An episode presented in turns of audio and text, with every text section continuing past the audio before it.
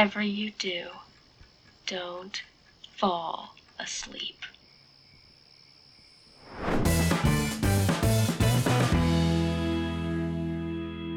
I tell you what, Mary, that extra hour in bed was completely pointless because I've not slept since about October the 12th. In all fairness. Has it been a horror of a week for you, Matt? I've been through hell. and a disclaimer I cannot be held responsible for any of the language that I use in this episode. It's Halloween. It is. Uh, I don't know if everybody else will be quite as big a horror nut as as you. kind of I am. Well, not a horror nut, but just Halloween in general. Just everything about it. I love the Mm. decorations and the movies and the atmosphere, and I love all that. Mm. So that, I was in my element for this. Now, tell us how this is going to go, Matt. yeah. Well, it's all rooted in the fact really that we're we're just so different. Um, because there's so much that I hadn't seen from the horror world, the Yeah, horror genre. really a horror fan, are you, Matt? Really? It's not that I don't like them. It's just the end, and I go, yeah. Okay. You don't gravitate towards them. I think. No, that's that's definitely true. Um, whereas you watch Yeah. them on an annual basis, like Yes. most of them, um, and you and you revel in it. You know, and you bathe within the horror. That makes me sound really weird. uh, so we knew we had a lot of films really that we had to fit in. yeah. Uh, so this is going to be almost a rapid fire episode, Mhm. comprised of micro reviews basically from all sorts of different categories. Um, so you're going to be covering a lot of family favourites to classic horror to adult horror, um, and I'm just covering everything that was on my watch list because I haven't seen it you've before. never seen. Absolutely, So we've got eight movies each, we do. 16 movies in total, and we hope this will be 16 Halloween recommendations Mm. for, for the little kids all the way up to like really great horror movies for fans. So Mm-hmm. let's just give them a little bit of a background. um, so as we've said, Matt's not really a horror aficionado, let's say. Um, so m- most, if not everything, am I right in saying you had not Oh, yeah. seen before? No, I've not seen any of these. Yeah, so this Um, is a first time watch for, for Matt, so which makes this an extremely interesting episode. And I have not heard any of his reviews. I don't know how he's felt about these, so this is going to be interesting for Uh, me. You can tell by my nervous laughter Mm, how yeah, this is we'll going to go. see uh, that we may not see eye to eye at the end of this. but the the thing is, a lot of people don't watch horror films because they, well, they will say that they just can't cope. You know, it's just that it's too much. But for me, it's not necessarily that. I don't watch them because I'm scared. I'm going to be scared of them. It's just I don't always find them that clever. As a genre. always- yeah, I think some have there's been absolutely some standouts in the last couple of years. I think Us and Get Out and Hereditary and it, it follows things like that have actually pushed the conceptual side. Mm. So I have enjoyed those a lot more. But this list is there's some of the biggest names on the on the list Yeah. of horror films. Really, um, I don't know how I've gotten away with it really for so long. neither do I really. I'm glad that we did it because at Hmm. least you've now ticked them off your list. Absolutely. And Yeah. you, on the other hand, could probably quote half of them, if not all of them. Uh, yeah, pr- pr- it's probably at least half. Yeah. Um. So for me, I've come from the complete other angle. Um. I haven't watched that many horrors actually this year. Um. I just Hmm. haven't been in the mood. So for me, I have gone down more of a like family friendly route. So the uh, animations and just the Hmm. ones that I've watched as a, a kid that I grew up with that I've watched umpteen times. They were the kind of ones that I was wanting to watch. Some of Mm-hmm. them I haven't seen for oh, a couple of years or, or more. really making use of your Disney Plus subscription. Yeah. Do you know what I have for some of them? So for me, I've had a, a wonderful time, um, as opposed to you. Eh, it's been a mixed bag. A, A mixed, mixed bag, bag, but we'll, yeah. I guess we'll find out. We will. I'm very interested. We've got eight different categories. Mhm. Um, so, do you want to kick us off with your first one? Yes. Here we go. Rapid fire recommendations. Go. My first category is adult horror. Uh, and this is pretty much the only horror you're going to get from me, so you know, enjoy it. So the first one is I'm going to start with my absolute favorite horror movie, uh, which is Poltergeist from 1982. So the premise of this movie is basically you meet this lovely suburban American family, and they live in this estate, I would say, of all these houses, and and they are one of the first to have lived in this house. And they have three kids: a teenager, uh, a young boy who is a, an absolute wimp. Just putting it down there, right now he is. Um, and then they've got the youngest, um, Carol Anne, who's five. Yeah. And Mm. right from the very beginning, something's not quite right. She's talking to the static on the telly. If you're old enough, you'll remember that the channels didn't actually always carry on all the way through the night. They used to stop and they would just be static. Mm. Um, and she's talking to the static. Um, and it kind of goes on from there, and, and it seems quite interesting at first. The chairs are moving, and it's like, oh, this is quite, you know, fun. Um, and then it's not so fun. And Carol Anne is taken within the house. She can still be heard, but she's not there. She's been taken by something, and the family have to try and get her back. That's the premise of the movie, basically. Mhm. Now, this movie has Tobe Hooper's name on it. He's the director.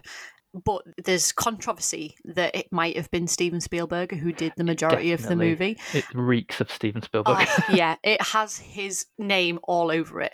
It Mm. is just so him, and I, I really do think it probably was him. It's just his complete style. Mhm. Uh, it's not an out and out scare, it really isn't, but it's got some really great moments. So for me, the defining features of, of this were the cast. The cast is it. They really feel like a family. You know, the couple feels Mm. real. They feel like they've lived in these characters for ages. Um, and then also the house itself. It's so kind of cozy. It's like a, an American home. It's got posters of Star Wars on the wall, and it, it just feels real. So you're in that setting.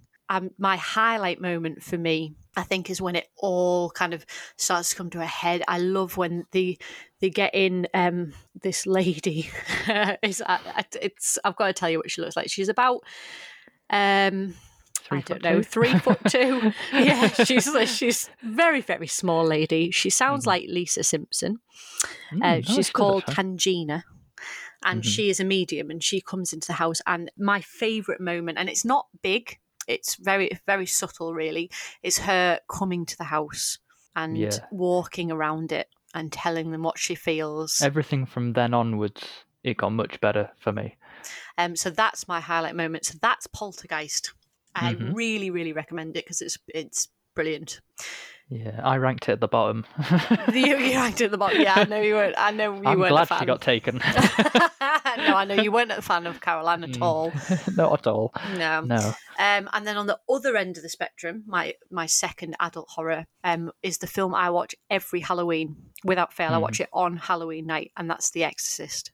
Lovely. I just think this movie is again horrors from years ago, the classic movies. Um, They don't really have the same effect on people of of our generation and after. Because we're just desensitized to to Yeah. the, the you know what we've seen now is just so much more vivid and there's so much more to Mhm. it that this keep it. I'm not saying boring, but it doesn't have the same effect. I see what you mean. Yeah, so it's not scary in that sense. However, it has such an atmosphere, um, Mhm. especially as, as it builds and, and um, I should say, The Exorcist, if you don't know, um, it centres on a an actress who's working in Washington um, and she's got a daughter staying with her and they're, and they're renting this house. Um, and the daughter has been messing with a Ouija board. Why you have a Ouija board in a house with a child, I will never Idiot. know. Absolute idiots. So anyway, she's been messing with a Ouija board. Obviously, bad things happen, um, Mhm. and she gets possessed by none other than the devil himself. Unbelievable. So they have to get um, help. So a lot of the film, and I've just read the book as well, and an unbelievable amount of the book. It's all um, trying to find out what's wrong with her. The fact Yeah. that, that that she's possessed is is not something that they come to quickly. Hmm. Um, so a lot of the film, it doesn't really get to that part until God ages into the movie. You're like thinking, you know, where's all this stuff? It's very very slow burn. It builds and Mhm. builds and builds as you start to see little things and you notice that things are wrong and she's starting to change a little bit. And I have to say, for me, the actor who plays um, Father Karras, because I've never ever seen him in anything else, but he's absolutely brilliant. He was called Jason Miller Oh, okay. he is a, an absolutely amazing feature of this movie for me. Um, I also think Ellen Burstyn as well, playing the mother, Chris Mm, MacNeil. very good. She's brilliant. And the cast, Linda Blair as Regan. I Mm-hmm. mean, everybody knows Linda Blair's name because, you know, she's of her Linda Blair, and that's it. Turning Just head. literally just for The Exorcist. Yeah. Now, the moment for me, my highlight moment, has got to be when he goes into the room for the first time Mm. and he talks to the devil. It's it's chilling.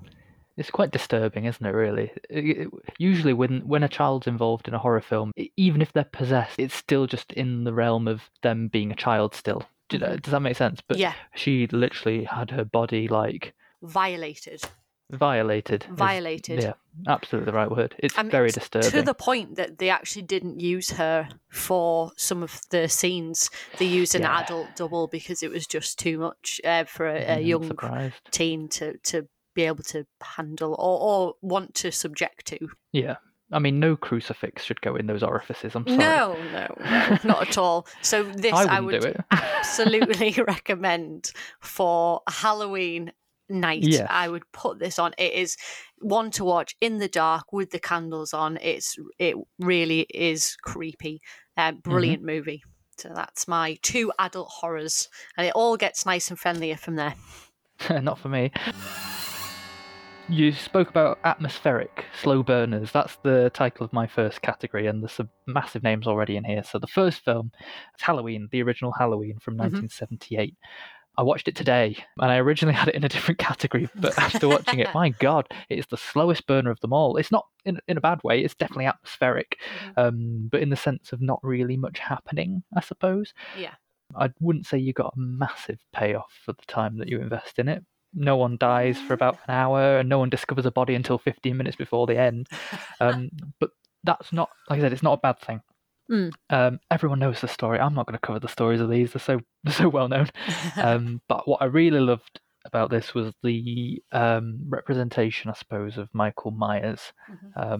Initially, you start with just point of view shots, like looking through windows or through the eye holes in his mask. Mhm. Um, and then a little bit later, you start to see him sort of stepping into frame, or you'll be looking over his shoulder, or you see him from the neck down. So Yeah. we're teased a little bit more. And then you start seeing it from uh, Laurie's perspective, Jamie Lee Curtis's character.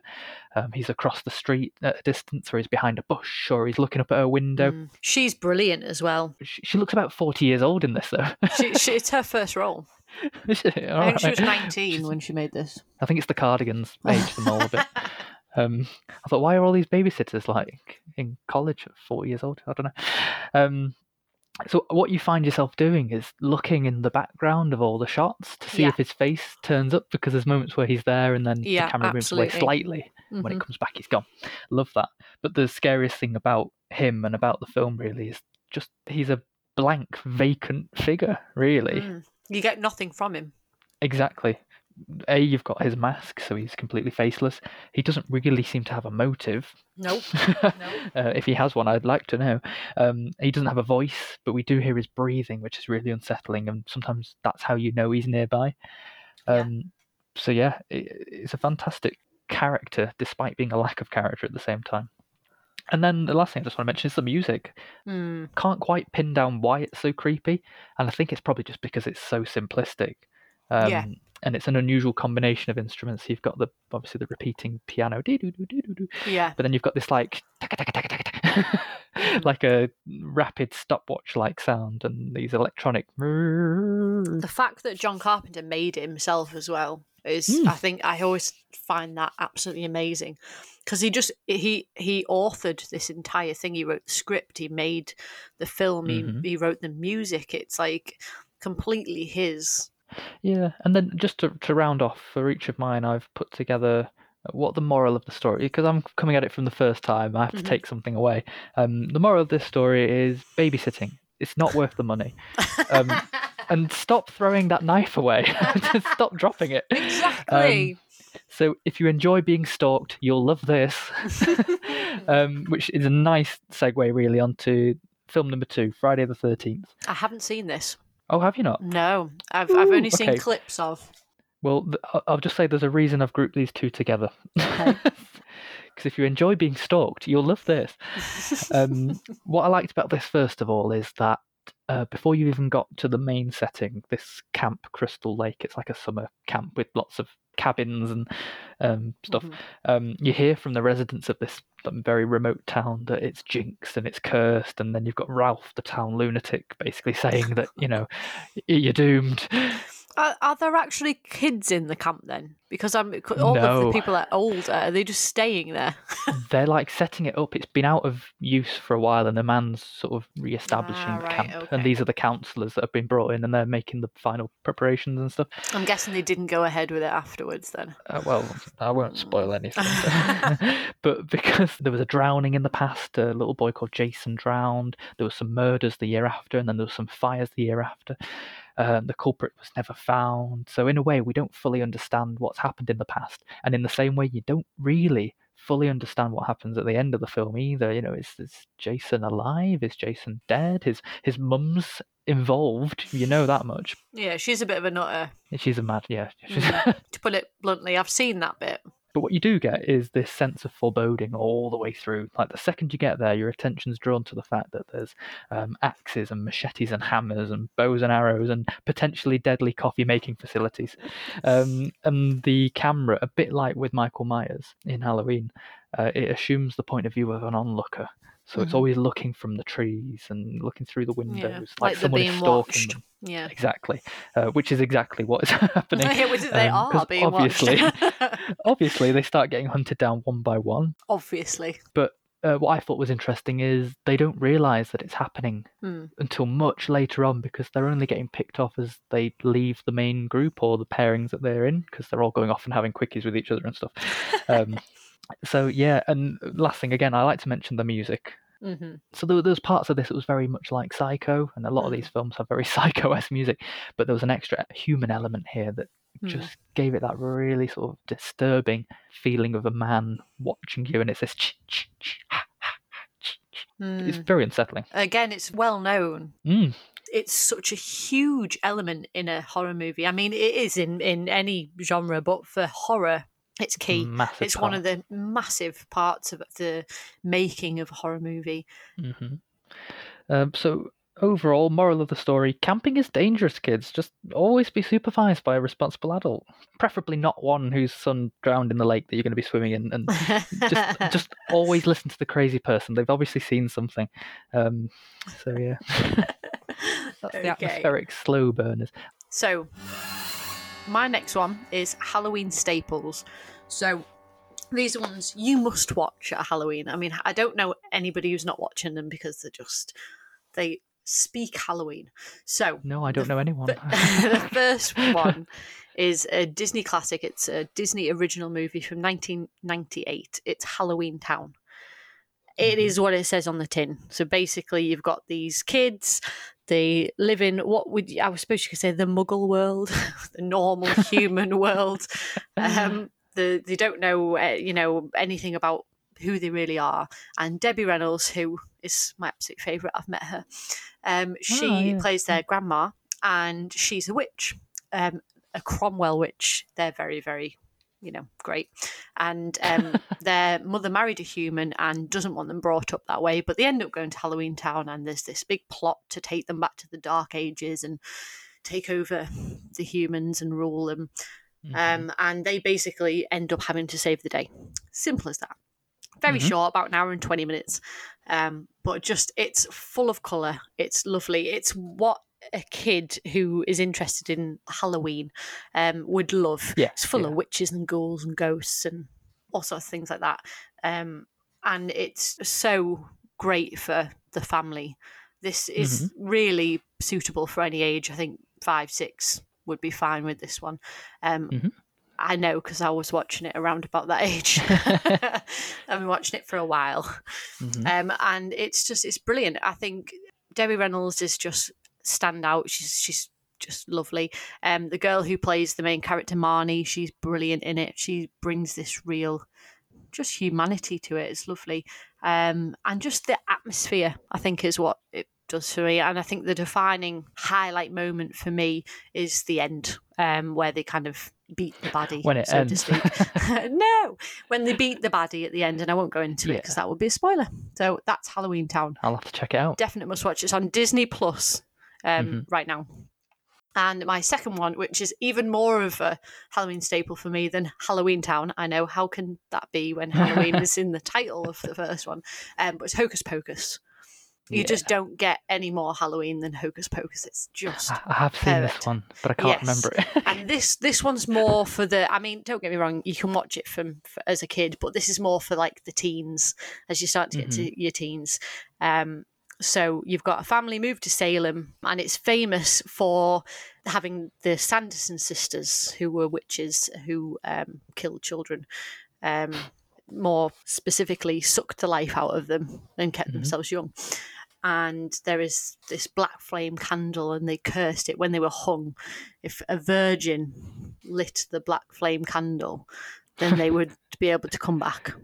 And you get this idiot absolute idiot. Who's a virgin? Of course. Lights the flame candle and they come back. So Oh, you know it's just a bunch Oh, of hocus pocus. No it's not. Not when you light the candle.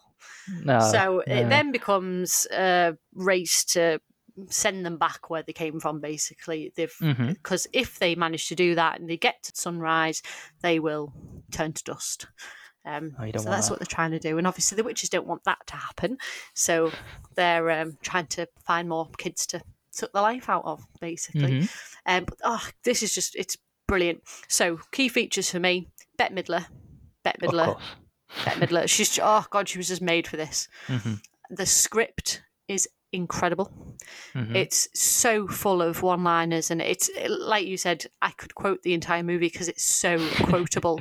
There's so many things. It's on t shirts. I'm, I'm wearing my um, Glorious Morning, makes me sick top today.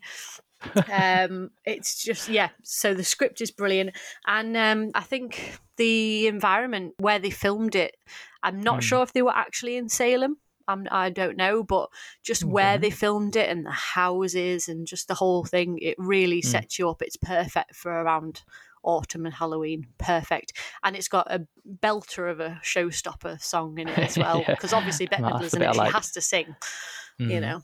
So that's Hocus Pocus, and that's my Halloween staples. You must watch them this week because Halloween's nearly done. or you will die.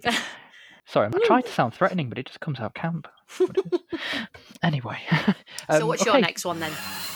Uh, the next category is one I invented earlier today. Um, it's hybrid, hybrid horror movies. So these are ones that um, sort of merge genres together, or they kind of subvert your expectations of what you would expect. Mhm. Um, which is what subverting expectation means. Um, so I'm starting again, first time watch, uh, Scream from 1996. Mhm. Um, first thoughts about this. It's so obviously made for the 90s blockbuster video store era oh yeah, and also around that time it was you know the age of mtv Mhm. celebrity culture even serial killers could get celebrity status at this time I mean, it's a very natural born killers era Mhm. um, but also around that time films and video games were to blame for you know youths and violence and all that kind of stuff so Mhm. in a way the film's not a really good counter argument against any of that um, all you need is a vhs player and a local fancy dress shop and even you could be a serial killer um, so I think that's it's kind of edgy in a way because the filmmakers must have been going. I wonder how many copycat killings we could make on the back of this. I don't know if there were any, probably. I hope not. But overall, the film's just really clever in its sort of meta, self-reflexive technique. Really, it knows what it is, doesn't it? Hundred percent, and it knows what it is because it references every other horror film under the sun, Mhm. and it exposes their cliches. Yeah. um, in particular things like the rules of surviving a horror movie and things like that. So, as a result, what it's able to do is to either conform to the cliches, mock them, or just completely subvert them. And I think it does all three in a way really well. Um, and that's why the story works because, as one of the characters yells, "It's a formula. Everyone's a suspect." And it's true because there's red herrings everywhere about who the killer is. yeah. At times, it's like they're screaming the answer at you, but you you just can't trust what Mhm. you're being told. Yeah. And then there'll be times where they bring every single suspect into the same place. In fact, they do it a few times. So you've got Mhm. the boyfriend, the friend, the policeman, the reporter, the cameraman, the bitch at school. You know, even her missing father's maybe one of the culprits because he's gone missing, obviously. Mhm. So you play the game and you you end up looking at the timings of things and what people are wearing and what the voices sounds like. And Mhm. yeah, one by one, you think you can start discounting the suspects, but can you? Don't know. Moral of the story: If your town enforces a lockdown because of a deadly killer, don't break the curfew to have a big ass house party. You'll probably die. Um, That goes for other um, lockdowns as well. Don't be having Exactly. big parties. I'm glad you picked up on that. yeah. um, overall verdict: um, It's ironic that it's not really supporting the whole violence and you know watching horror film thing. But I, you know, ironically, I felt much better prepared after watching this. So yeah, so it worked. it did its job. yeah. And don't watch scary movie first because it ruins it. Yes, I would say, Yeah. yeah, that's probably a no no. hmm And then we're jumping back a, quite a few decades to the earliest film here. So this is Carrie. Mm-hmm. I absolutely love this. Um, it does not feel like it came out in 1976. It has that sort of timeless Stephen King quality to it, Mm-hmm. which I really love. So Carrie, uh, as a character, she's extremely shy. She doesn't really fit in, and sort of two aspects of her life that we see. There's the school side where she's bullied horrifically. I mean, it's Mhm. like Oh, it's horrendous. pushed to the limit kind Yeah. of bullying. You actually feel okay for what she does at the end. It's like, go on, Carrie, Hundred percent. Yeah. you get him. Yeah. It's, well, it's really interesting because obviously she's horrifically bullied right at the beginning because she gets her period in the showers at school and she doesn't know what it is. Her mum's a frigging psychopath. Yeah, so she's this preachy religious fanatic, i.e., she's God's gift and everyone else is a sinner.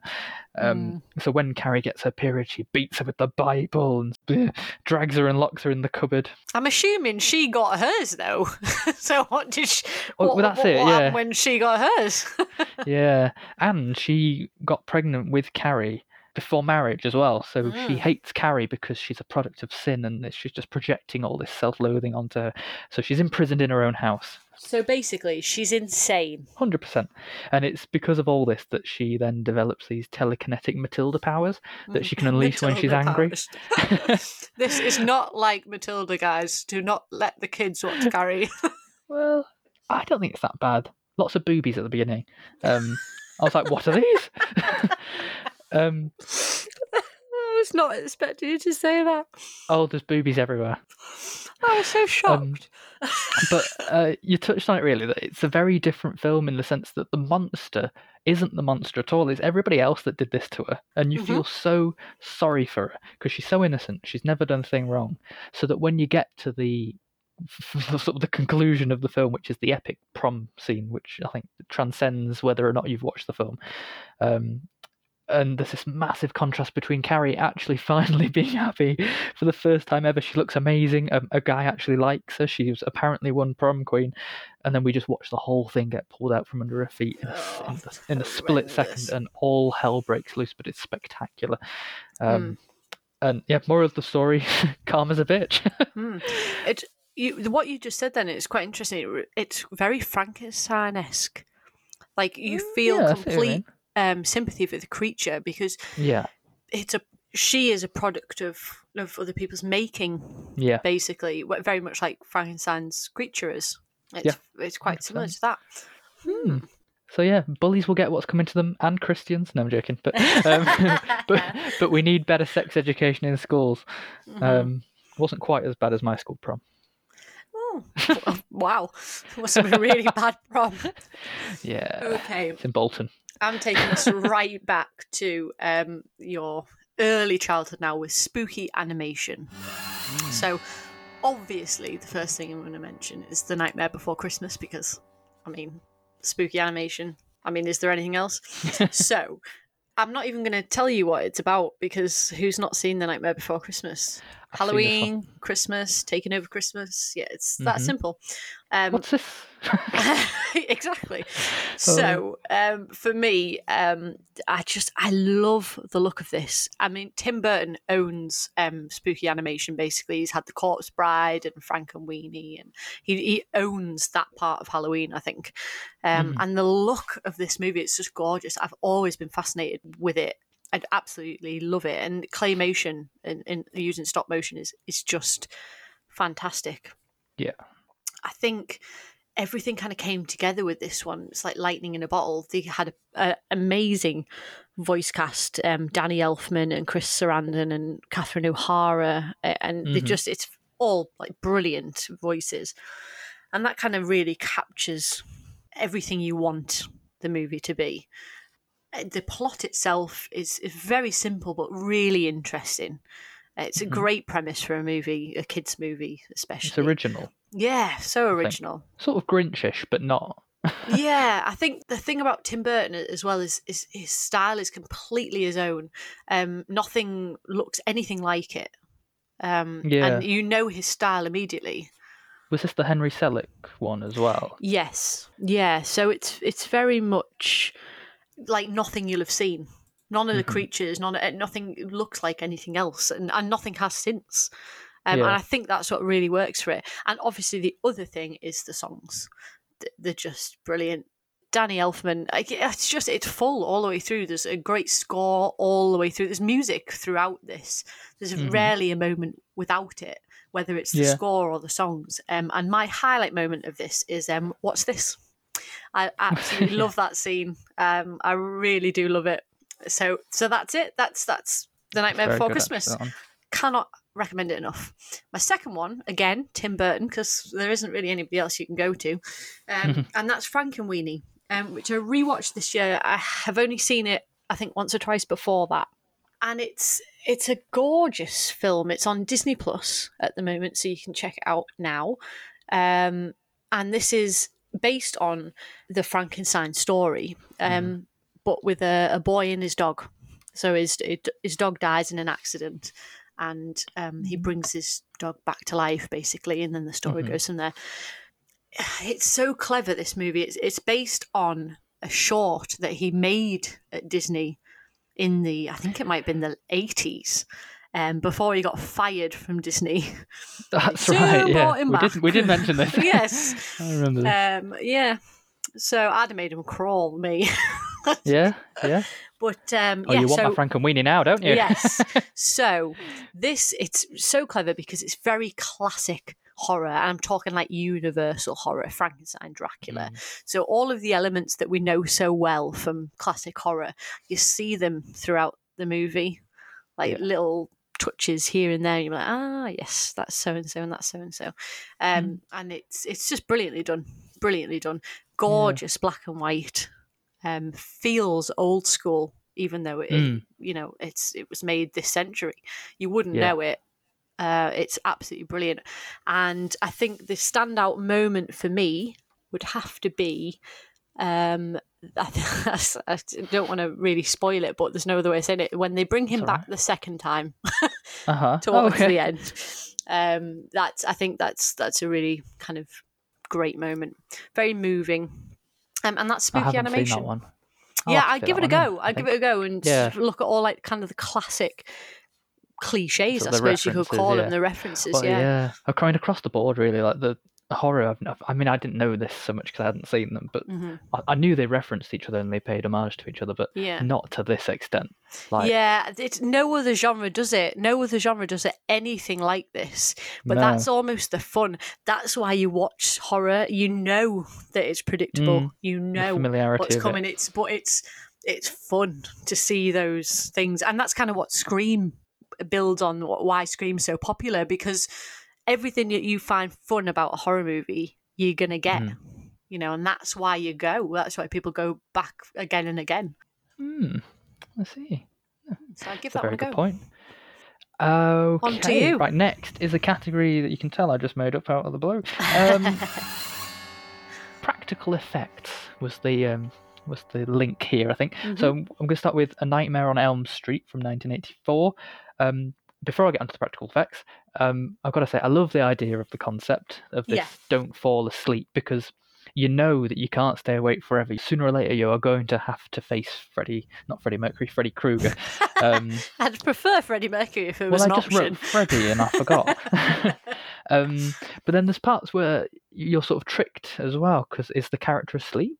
Are they awake? Are they dreaming? Are they Mhm. daydreaming at one Yeah. point? Um, especially when dream and reality start to blur, like people are getting scratches and burns, and you think, oh God, I actually don't know anymore. So I quite like that threat that there's something real within the dream and something dream within the real. I know what I mean. So special effects and practical effects. Things like um, I think her name was Tina, her death at the beginning, and she's like up the walls and on the ceiling, and then you yeah. know just covered in blood, and it's all writhing around. I think for the time that was really really convincing. And then uh, Johnny Depp, his first role, um, Mm. he has a similar bed death. Um, he gets sucked down into his, and then blood erupts out like a volcano onto the ceiling. It's, Can I can I just tell you a really funny story about how he got Mhm. cast?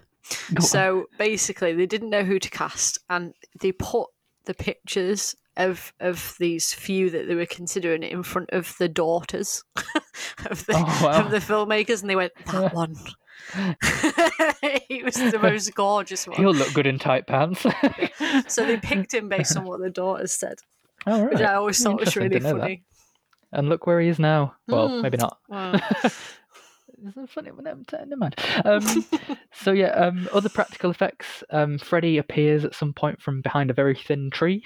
Um, he walks through some jail cell bars. He bends walls. He removes his own face at some point. It's all quite tame, really, compared to what you would get nowadays. But it's suitably effective here, especially because it's meant to feel dreamlike. Uh, but some of the effects surprised me how how good they were and how well they were pulled off, and they actually surprised me. Um, but yeah, as an overall thing, looking wider than the practical effects, um, I'd say the number of decent scares in this film are probably outweighed by the predictability and the campness. Really, Yeah, I think half of it's the fun, isn't it? On this one, it's not necessarily Yeah. going for the out and out scare. no, but it's always hard to tell. Mm, Sometimes I'm not sure, but the, yeah, there was lots of um, horror movie running. know. yeah, there always is. Kind of a horror movie with no running. And then Freddy Krueger, although he is he is quite scary, I suppose, but his only objective is to you know he just shouts, "I'm going to get you," and that's not necessarily terrifying. you know, if you're gonna get her, get her. Come on. But it's more the idea, I think, that you can't escape the dreams. So, moral of the story: if you're gonna run away, actually run. Don't do this half-assed jog, flapping your arms about. And yeah, I enjoyed it as much as my last visit to the dentist, and let's just say I haven't been back there since. So, um, a little underwhelming, but I'm glad I've seen what the fuss is all about. Uh, I'm sure so it's you won't be the watching time. the sequels. Probably not. I can't imagine they'll get better. Mm, probably not. I haven't seen them, so I can't. I can't comment. Yeah. Well, I highly recommend not watching the first one. Um, it's all right. It's good. And then next is The Thing, for slightly earlier, 1982. Um, or as I call it, Alien on Ice. uh, same basic premise as Alien, single isolated locations. This is like a scientific research base thing in Antarctica. And then there's a crew of scientific colleagues who are all picked off one by one by an alien being that was discovered under the ice. Now, I think an element in this that some of the other films are lacking is this mystery. Um, I think it elevates what a horror film can be. So here the characters have to work out what the thing is, where it came from, and what it's capable of in order to stop it. Again, it's quite like Alien. Um, but there's also an added extra threat that if it escapes, it can spread throughout the human population. You know, the whole world would be infected within less than three years or something. And on top of that, because the creature mimics the biology of whoever it infects, it means that the crew can't trust one another. It blends in. So they start becoming quite divided, taking sides and turning on each other. So I thought there was a, an extra added element there of like looking at human nature and how, a bit like with Lifeboat in Hitchcock, you know, how people react when you're stuck together and you don't trust anyone. In terms of practical effects, uh, this is great, really. Um, like Alien, I'm going to keep saying that. All these alien human animal hybrids and transformations, they're quite gross and biological looking, um, which makes them, I guess, quite realistic, even though they're completely unrealistic. Quite a clever balance to get. Um, yeah, and just watching something like a man turn into something completely other is quite disturbing. Uh, um, but yeah, moral of the story is we can't let the polar ice caps melt. Fuck knows what's under there. Re- really enjoyed it. I I don't remember a lot of the film. Um, I'll be honest. Uh, but the thing that stood stands out, and I, I have not forgot it, is um the blood testing scene. That Yeah, was very good. so well done, and it Mm. just built in tension. Yeah. You were just waiting and waiting. It's the Poirot moment at the end of Yeah, Who Done It. It was great. I Yeah. really really liked that scene. I thought it was probably the best in the film. It really stood out for me. Mm-hmm. No, I agree. Actually, felt bad for the dogs, and I'm going to get Oh, onto yeah. this. Dogs dying in these films. Stop it. no, don't hurt the animals. kill as many people as you like, but Yeah, leave the animals take the alone. children. Take the children. Okay. Anyway. So my last section is family favourites. Um, so this could be any family, Any or it could be my family specifically, because I know that we watch these a lot um, growing up. Uh-huh. Um, so I'm going to start with um, Casper, actually, because I want to save my favourite till last. Mhm. Um, so Casper came out in the 90s, um, very 90s um, Disney esque kind of movie. I don't think it was Disney who made it, but it's got that feel know. to it. It had uh, Christina Ricci, who um, Mm. was big in the 90s. She was a Yeah. big child star. It also had um, Bill Pullman in it. Um, so you had that kind of regarded actor, highly regarded actor. Um, Yep. And Casper, who it was just, it was so well done. I think it was Mm. based on, was it comics? Casper was a comic, was it? Or a, don't a actually know. cartoon or something. Um, and this was the first live action um, making of it. Um, Hmm. And it's just, it's a great family movie. It's uh, it goes into a little bit more detail in the movie how Casper became Casper. Mm. Um, And there's three extra ghosts, the yes, cousins his uncles. His Uncles, uncles, that's yeah. the one. Um, I can't remember the names of them now. No. It's like I think it's like I know there's a fat Stinky's one, one, definitely one. old one. yes, that's right. Yeah. Um, one of them's called Stinky, definitely. Yeah. Um, and then you've got Lard and something. Stretch, Stinky, and Fatso. That's it. Not, That's not the lard names. That, that's the the names of his Oh. uncles. Um, disgusting uncles who are Mm. terrible. And all Casper really wants is a friend. And Christina Ricci Mhm. moves into this old haunted house. And basically, the father's sort of a kind of medium ish. Well, it's not even a medium. He's kind of like like trying a, to. He's a doctor trying to help people, but really he's chasing after the ghost of his wife who died. And he's moved to this big haunted house. And Mhm, um it, it all goes from there but i just I, I can't even highlight why i like this so much it's just it's just one of those pure 90s family movies Mm. there's just Yeah. it's just great It's one of the ones I'd seen. In fact, I watched it not long ago because I was hoovering my room um, with the handheld hoover, which isn't. hoovering your room Oh, yeah, well, I thought I'll put it on, and it just sort of stayed on afterwards. I just kept it on because I remembered it. I was remembering it. yeah i think most family 90s kids films you would Mm. just keep watching i think that you have that Yeah, element to them that's really great. Um, so I'd really recommend it. Uh, even like for, it's suitable for kids of of um, any age, really. I would say Mhm. six six plus, because there's nothing really any, anything in it that's remotely bad. Um, yeah. So yeah, I, I'd say this is this is a great one to watch. Um, but Mhm. it's not available anywhere. So I, was, I had to Ah. watch my DVD. it's not on any of them, which is terrible. It's coming up to Halloween, and Amazon, Netflix, or Disney Plus don't have Casper. It's terrible. That's You want to do something Criminal. about that? Yeah.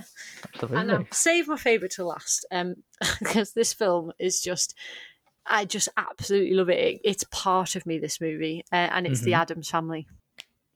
Absolutely adore this movie. Yes, I heard the clicks. I did the clicks. It is just, and there's ne- they've done it multiple times. It's been done on TV. There's been movies. There's been animated movies. There's obviously just been an animated movie last year Yeah, that's. but Seen it. nothing captures it quite the same as the 1991 movie does. mhm. It's none of them Mhm. have matched it, in in my opinion, because it is perfectly cast, and it's it's another one of those.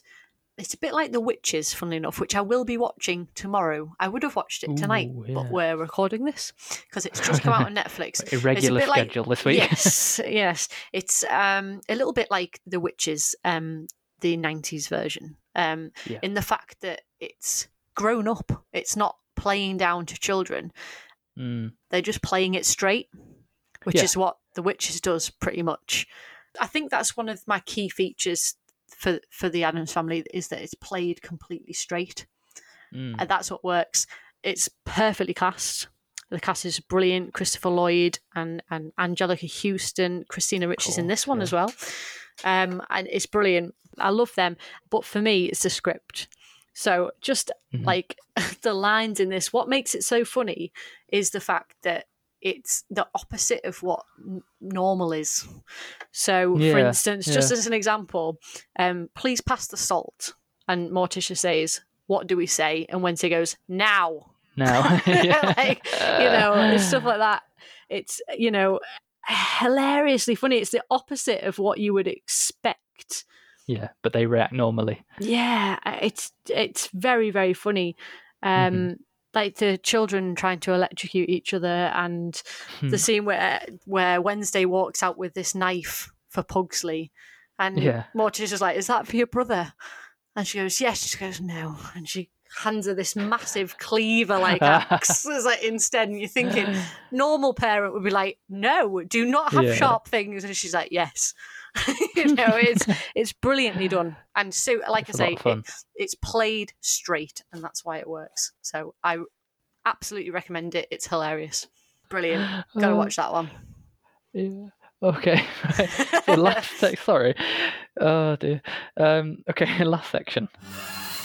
The scariest section hmm left till last. Uh, this is just contemporary favourites, not necessarily my favourites, but ones that I know were talked about um, Mhm. all the time. Uh, that get brought up a lot.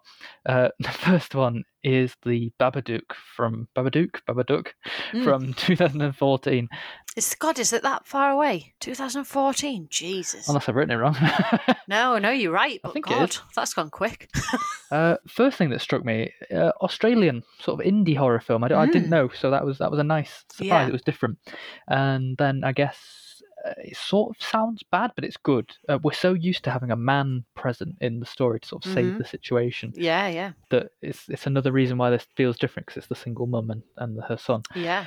Um, but the annoying theme of annoying children is still present here. He needs a slap. Oh, Um, he's so weird.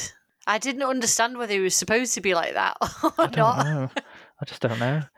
Well, all that aside, some great artistic choices. I, I really like the style of this more than anything, Yeah. um, especially with the sound and, and leading up to say you know the first half of the film because it's hypersensitive. Um, the shot will cut away to something that's loud, so rather than giving you a jump scare, it gives you more of a just like a sonic wake up call. I suppose Mm. it's hard to describe. There's probably a word for it, but um, it, it keeps you unsettled because every time you think you're safe, nothing's Mm. actually happening to make you unsafe. But the filmmaking makes you feel, It's unnerving. uneasy. Very Yeah. even when nothing else is happening, you, it's just setting you up for what's going to happen. Mhm. Um, I've also written here that there was some cool slow and fast motion moments, but I couldn't tell you what they were. So, um, but yeah, I, I really liked at the end of the day that it was a play on grief and trauma and PTSD and Yes, sleep deprivation Very much psychological than than just horror. than anything else. Yeah. Mm. Um, and in the end, sort of the demons in the house were her demons, if that makes Yeah. sense. I quite like that. I remember being a little bit disappointed in this because yes, I also wrote that word. um, because I the look of the like the book and and the Yeah. the style of that, I wanted more of that, and it Mhm. turned out to be more like this kind of normal suburban looking house, and it just kind of it didn't have that element I was expecting from the look of what the book and and the character looked like. yeah. Um, Well, it's, it's almost exactly what I wrote. I said, yeah, overall, it- I'm not sure if it was exactly what I expected. 'cause from the outside, you'd expect you'd see more of the Babadook uh, as yeah. the character in the book. Uh, But Mhm. in the end, it's not really about a haunted book. It's not even really about a haunted house. It's not really a creature. It's not really a possession. it's the woman's issues, really. I- I think while it's great to have that underlying subtext, which was really clever, hmm the surface stuff kind of needed to organize itself a bit more and decide what it was going to be. Because every time it, they superseded, say, the book with the I don't know the possession or the possession Mhm. with the something else, I, st- I stopped caring about each one as it as it went along Yeah. because it was shifting too much. But it's a shame, really, because the first half, when nothing was happening, was absolutely petrifying. Um, so, moral of the story is: if in doubt, put them in an orphanage and stop killing and stop killing dogs. I forgot um, about the dog. but yeah, I think I maybe missed a little bit in the middle because I lost consciousness. But overall, I nah, it was really good. Really, it was good. Really, but it hurt my heart. Now, I'm really interested in this last one because this is Oh, yeah. from the 20th century. This is my favourite horror movie that's come out. Yeah, I think a lot of people would agree. So go on. What are we What are we talking about? This is The Conjuring from 2013. Uh, based on a true story that probably Mm. never happened. Um, big turn off for me in horror films. Don't tell me that. No, it's not. Well, you don't know. I, I- no, I do. And literally, you're just setting people like me up to just be more skeptical than than than trying to actually absorb me and what you're going to show me. Don't bother telling me it's a true story. Let me decide whether or not I think it's realistic enough. Um, that was point one. Um, but I thought I've got some good points in here actually. Um, God, they're really trying to make paranormal investigation cool. You know, they were like Mm. superheroes. Like, what do people call you? Well, some people call us demonologists. Some people call us ghost hunters. We just call ourselves Ed and Lorraine. it's like a bad X Factor I duo. really Um, want to w- read their book. They have a book. I, I really they? want to read it. Yeah, quite good. I just thought they're almost like little mini celebrities because Yeah. in all fairness to the film, it's set in a period that I really like. It's at a time when all these new scientific and electronic devices and techniques Mhm. were being popularized, and It was. Was it the late sixties or or early seventies? Was I think it? it was seventy-one. I think, Seventy. Yeah. But it reminded me of that series Mindhunter Mm. when psychoanalyzing criminals was getting popular, and that was a yeah. new trend. It reminded me a bit of that. It was very well cast. I think those two. Yeah, they looked a little bit modern, Mm. like you know, really perfect Hollywood 21st century teeth and stuff. But uh, yeah, Don't think they can help that though, makeup. unless they want to change their teeth.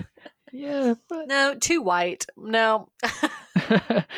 Um, so this was this was directed by James Wan, wasn't it? Who It previously was. Yeah. did a lot of the producing of very similar stuff. Um, he did manage, I will say, to bundle all the cliches in. So we've got creaking doors, slamming doors, knocking doors, rocking chairs, bruises, giggling, dead dogs. Please stop killing the dogs. Uh, wardrobes, picture frames, smelly demons. Smelly demons is that a thing? Yes, it's the smell. favorite line in the film was when the possessed mum takes some of the kids back to the house and on the phone they've just heard that this happened. And he said the girls say she smelt like rotted meat it's a bit harsh um, yeah they just they sort of crammed everything in ghosts demons exorcisms witches Mhm. children creepy dolls possession possessed objects Yeah. it's a bit too cluttered i think but i liked with this one that the stakes felt high people were actually genuinely getting hurt and ravaged in the night Yeah, yeah. Those kids could have got killed. Absolutely. Why didn't they? Um, um, yeah. Um, one criticism: I, I don't think we needed to see and hear the ghosts so much. Um, I disagree. it's a bit too literal.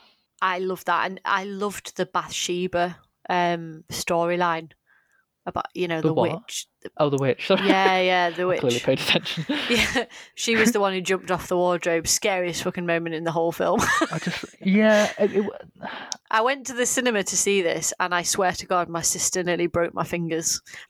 I think that, like, for me, putting a face to the unknown kind of ruins the unknown. Uh, there's something about that for me. I, I like being left to to imagine it a little bit. But the voice, like, they Mm. literally had people whispering to them, going, "Hello, come over here," and I thought that's not. That, yeah, that's and a normal I'm the opposite. voice. I find I, I think I like the visual because I, I find that very scary. It's the visual Mm. part of it. Like those frigging feet were scary enough. Just seeing those feet in the basement. There was feet.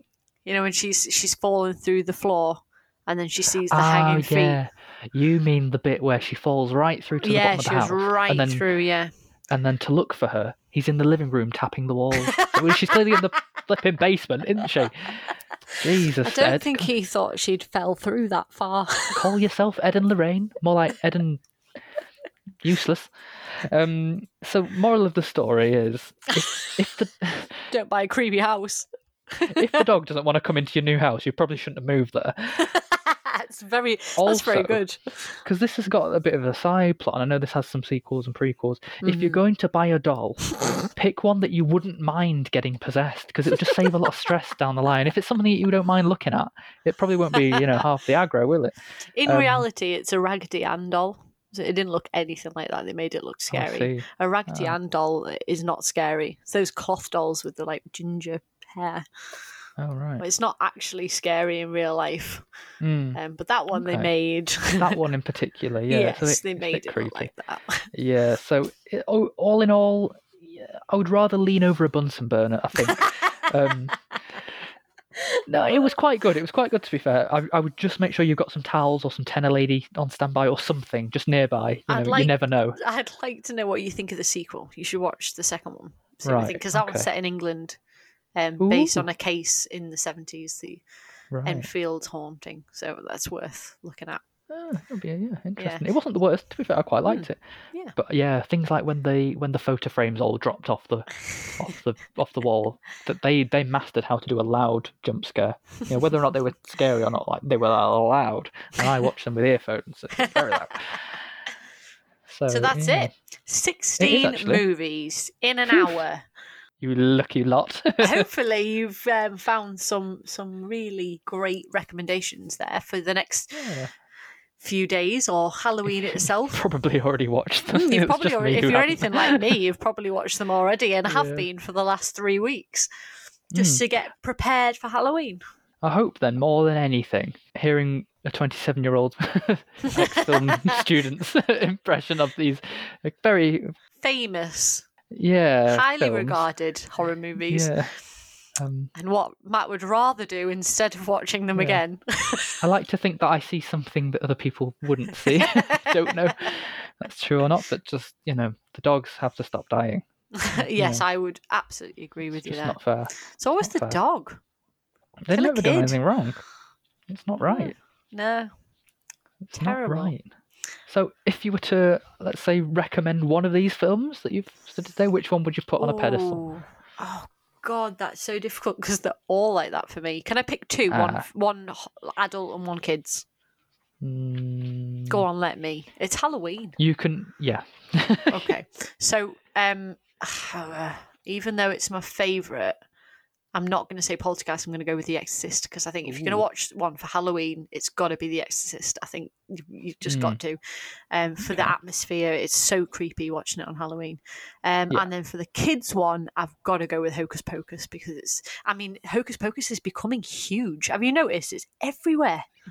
Everyone's talking about it. sort of. quoting, and it's it's becoming this huge thing. I think it's been out long enough now. A lot like a lot of the other '90s ones, where the next generation's actually yeah, interested getting now. Yeah, and they've just announced a sequel that all three are coming back for as well. So- Yeah, of course. I've just realised that the scariest thing in this episode was me referring to the next generation. That we're no longer a part of. We're in the Uh, last one. You're as young as you feel. Yep, that would be about fifty 12, if I you go imagine. by my body. Then creaking knees, Um, bad back, terrible eyesight. Just a corpse at this point, aren't you? Uh, no offense to six-year-olds, I'm sure some of you are oh, fine. it's a fiddle. Um, ow. Um, I'm going to recommend Carrie this week. of course you are. really caught me. like, It's been on my list for ages. Mhm. Um, I can't remember why this one was on my list more than others. I think just more of a curiosity thing and, and the Stephen King element.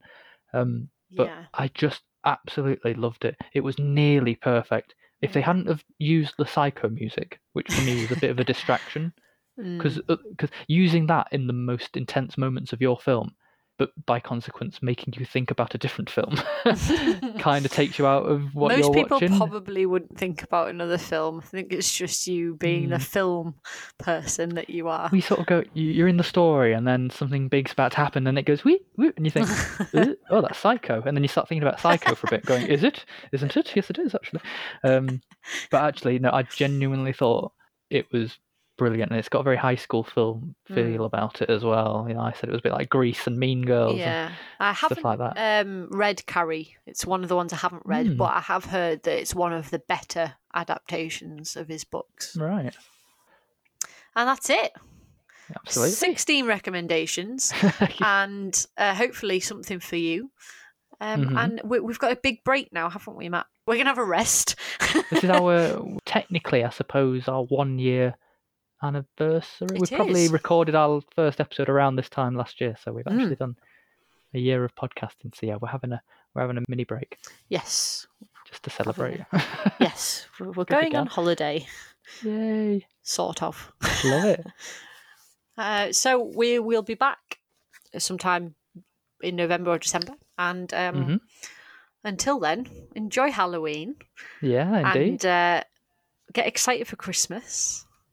Oh, it's not far off, is it? Hey, well, all look, I will be well into my Christmas films by the time we come back.